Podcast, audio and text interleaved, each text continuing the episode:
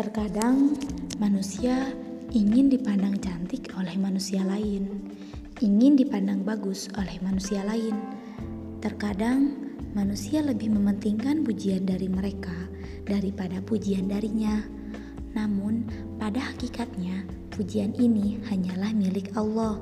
Mereka berlomba-lomba mempercantik diri, memperindah diri, namun mereka lupa memperindah akhlak dan hatinya.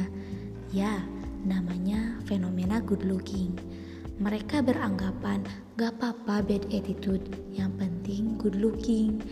Tetapi seseorang yang terlihat good looking belum tentu dia baik secara sifat dan akhlaknya.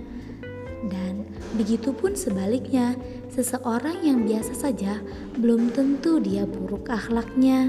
Tetapi ingatlah, Allah telah menciptakan manusia dengan sebaik-baiknya bentuk seperti dalam firman Allah dalam Quran surat At-Tin ayat 4 yang berbunyi A'udzu billahi minasyaitonir rajim. Laqad khalaqnal insana fi ahsani taqwim. Sungguh kami telah menciptakan manusia dalam sebaik-baiknya bentuk. Tidak ada manusia yang berpenampilan buruk atau bad looking. Baik manusia itu sempurna atau tidak sempurna secara fisik, semuanya sama di mata Allah.